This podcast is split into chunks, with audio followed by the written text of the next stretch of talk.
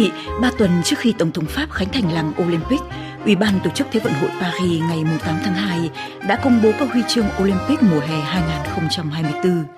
Điểm nhấn đầy ấn tượng là mỗi tấm huy chương, dù là huy chương vàng, huy chương bạc hay huy chương đồng, đều có một mảnh thép lấy từ chính tháp Eiffel, biểu tượng nổi tiếng nhất của nước Pháp nói chung và Paris nói riêng trên toàn thế giới. Đoạt huy chương Olympic chắc hẳn là điều mà bất cứ vận động viên nào cũng mong mỏi có được trong sự nghiệp thi đấu, và điều mà Ủy ban tổ chức Thế vận hội Paris muốn là tạo ra tấm huy chương đẹp đẽ nhất, sánh ngang với các tác phẩm nghệ thuật hay những món đồ trang sức, không chỉ biểu trưng cho thể thao mà còn ẩn chứa một phần thực sự của nước Pháp, của Paris. Và không có gì phù hợp hơn ngoài một mảnh thép lấy từ chính cấu trúc ban đầu có từ năm 1889 của tháp Eiffel. Những mảnh thép đó là phần thép nguyên bản được thu hồi từ mỗi lần sửa sang, trùng tu tháp Eiffel và được cất giữ trong một nhà kho bí mật ở ngoại ô Paris. Mỗi mảnh thép nặng 18 gram, được cán dẹt và được tạo hình 6 cạnh, biểu trưng cho đất nước hình lục lăng, tên gọi ẩn dụ của nước Pháp. Mảnh thép biểu tượng này được đặt ở chính giữa mặt trước của tấm huy chương Olympic, trên đó là logo Paris 2024, và xung quanh là các đường vân được thiết kế như những tia sáng tỏa ra, tượng trưng cho sự tỏa sáng của nước Pháp và sự tỏa sáng của các vận động viên. Nhưng chắc chắn cũng gợi nhắc cho những người yêu Paris nhớ đến Kinh Đô Ánh Sáng. Trên đài RFI Pháp ngữ ngày 8 tháng 2, ông Martin Fourcade, Chủ tịch Ủy ban vận động viên của Thế vận hội Paris 2024 giải thích. Nhiệm vụ thực sự của chúng tôi là tạo ra một vật đẹp đẽ, khiến ai cũng muốn có, và cũng là một vật có ý nghĩa. Và còn gì có ý nghĩa hơn việc đưa vào đó một mảnh của biểu tượng đẹp nhất của đất nước chúng ta, và chắc chắn cũng là một trong những công trình nổi tiếng nhất thế giới. Chúng tôi biết đoạt được một tấm huy chương Olympic là như thế nào, và chúng tôi muốn trao tặng những tấm huy chương đẹp đẽ nhất cho các vận động viên trên toàn thế giới. Việc thiết kế huy chương được Ủy ban Thế vận Quốc tế và Ủy ban tổ chức Thế vận hội Paris giao cho hãng thiết kế trang sức cao cấp Chaumet nổi tiếng ở Paris, thuộc tập đoàn LVMH, một trong những nhà tài trợ chính cho Olympic năm nay, và được đúc tại xưởng của Monet de Paris, tức là cơ quan đúc tiền quốc gia của Pháp. Hình ảnh tháp Eiffel còn được đưa vào mặt sau của tấm huy chương Olympic. Đây được xem là một thành công đặc biệt của Ủy ban tổ chức Thế vận hội Paris và các nhà thiết kế tài năng của hãng Sommet, bởi mặt sau tấm huy chương Olympic phải tuân thủ những quy định cực kỳ chặt chẽ của Ủy ban Thế vận Quốc tế. Tấm huy chương Olympic với đường kính 8,5 cm, dày 9,2 mm, theo quy định từ năm 2024 thì mặt sau của tất cả các huy chương đều phải có hình nữ thần Hy Lạp tượng trưng cho chiến thắng, bay phía trên một sân vận động và bên trái là đền thờ Parthenon. Hình ảnh tháp Eiffel của Pháp được đặt khéo léo vào góc bên phải của mặt sau tấm huy chương. Vậy là mặt nào của tấm huy chương cũng có biểu tượng tôn vinh Paris và nước Pháp, đất nước đang dành nhiều tâm sức để tổ chức sự kiện thể thao lớn nhất hành tinh với lễ khai mạc ngoài trời hoành tráng và những màn trình diễn hứa hẹn là để đời. Năm nay là lần đầu tiên trong lịch sử Thế vận hội, lễ khai mạc Olympic diễn ra bên ngoài sân vận động trên dòng sông Seine ở Paris, đoạn sông chảy dài 6 km giữa cầu Austerlitz và cầu Jena. Để thưởng thức lễ khai mạc Olympic có 102 này, nơi được xem là khán đài vô giá, chính là ban công các căn hộ nằm trên tầng cao của các tòa nhà, đặc biệt là những tòa nhà theo phong cách Osman nằm dọc đôi bờ sông Seine. Vì lẽ đó, nhiều người sống tại những tòa nhà như vậy dự kiến mời bạn bè, người thân đến xem khai mạc Olympic. Thậm chí đây là cơ hội hái ra tiền nếu chủ căn hộ cho thuê ban công. Trong phóng sự phát trên đài France 2 ngày 13 tháng 2, một trong hai người phụ nữ may mắn sở hữu một căn hộ có ban công nhìn ra sân khấu khai mạc Thế vận hội trên sông Seine chia sẻ niềm vui. Chúng tôi có một cái tầm nhìn ra sân khấu thực sự là đẹp và nhìn ra cây cầu kia. Theo dự kiến, chắc chắn là sẽ có nhiều màn trình diễn trong lễ khai mạc Thế vận hội, chắc chắn chúng tôi sẽ có chỗ đẹp. Còn cô Marlene Stickel, Chủ tịch Hiệp hội Agroparitic Alumni, dù hào hứng nhưng cũng tỏ ra thận trọng.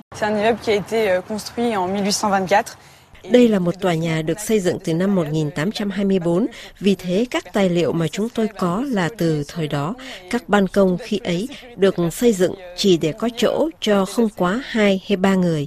Vì thế ý định của chúng tôi là thay phiên nhau mà đứng xem ở ban công, và nhất là phải biết rõ có bao nhiêu người tham gia để bảo đảm là ai cũng có thể chiêm ngưỡng lễ khai mạc. Quả thực, điều mà các nhà quản lý lo ngại và đang tích cực đề xuất kiểm tra tình trạng ban công các tòa nhà, nhất là các tòa nhà đã có từ hàng thế kỷ này, được xây theo phong cách Osman, cũng là một trong những dấu ấn riêng của Paris. Quy hoạch của Nam tước Osman có từ năm 1853 đến năm 1870, dưới triều hoàng đế Napoleon đệ tam, thời đệ nhị đế chế Pháp. Việc mọi người tụ tập đông đúc và cùng lúc tại ban công những tòa nhà cũ hàng trăm năm tuổi có thể dẫn đến nguy cơ rớt thành chắn bảo vệ hay đổ sập ban công. Tại Pháp, những vụ sập ban công không phải là hiếm. Theo đài France 2, trung bình tháng nào cũng có một vụ. Tai nạn xảy ra trên tầng cao rất nguy hiểm, thậm chí khiến nạn nhân tử vong nếu rơi từ tầng cao xuống. Vì thế, ông Benjamin Darmoni, đại diện cho Liên hiệp các nghiệp đoàn bất động sản, lưu ý. Faites attention à qui vous louez, comment vous louez. Quý vị nên cân nhắc cho những ai thuê nhà và cho họ thuê như thế nào. Cần ghi rõ các điều khoản đặc biệt. Chẳng hạn như chỉ được tối đa mấy người đứng ngồi ở ban công để xem khai mạc Olympic.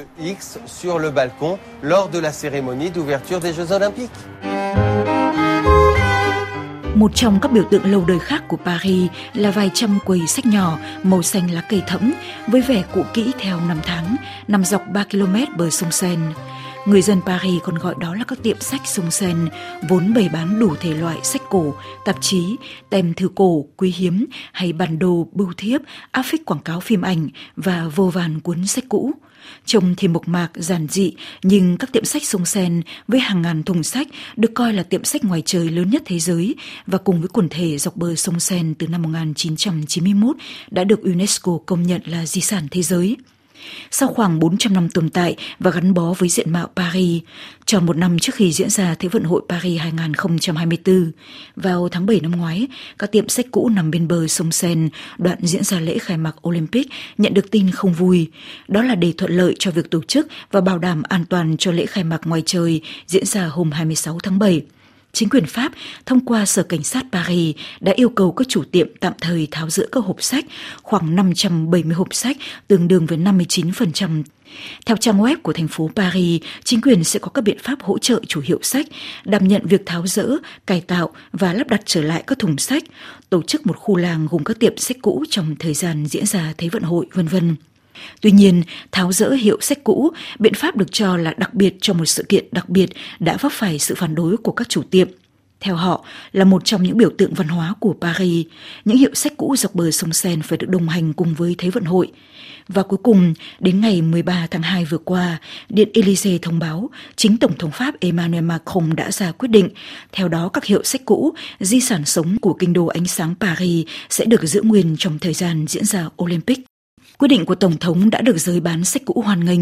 Theo phóng sự dọc bờ sông Seine ngày 20 tháng 2, phát trên đài RFI Pháp ngữ. Jean-Pierre Mathias, bouquiniste depuis plus de 40 ans et parisien d'adoption. Jean-Pierre Mathias, chủ tiệm sách cũ từ hơn 40 năm nay, thích thú đón nhận tin mới. Đối với chúng tôi, đây là một tin tuyệt vời vì nó thể hiện sự tôn trọng văn hóa bên cạnh tôn vinh Thế vận hội.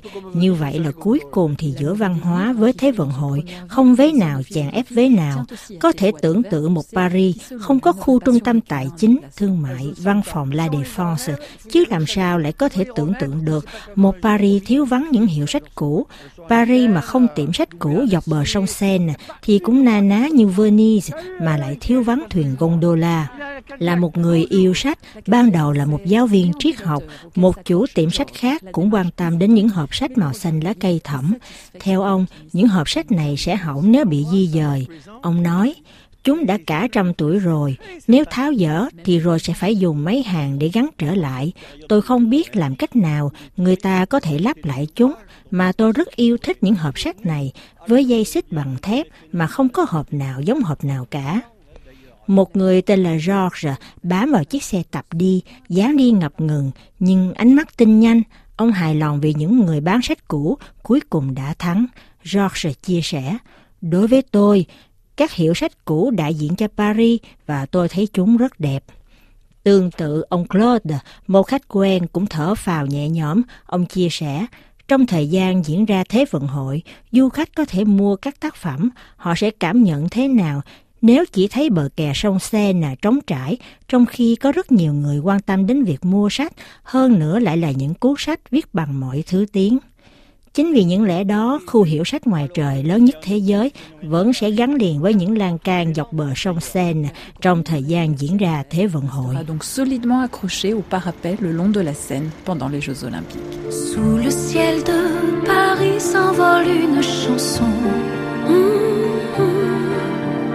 Elle est née d'aujourd'hui dans le cœur d'un garçon. Sous le ciel de Paris marchent des amoureux.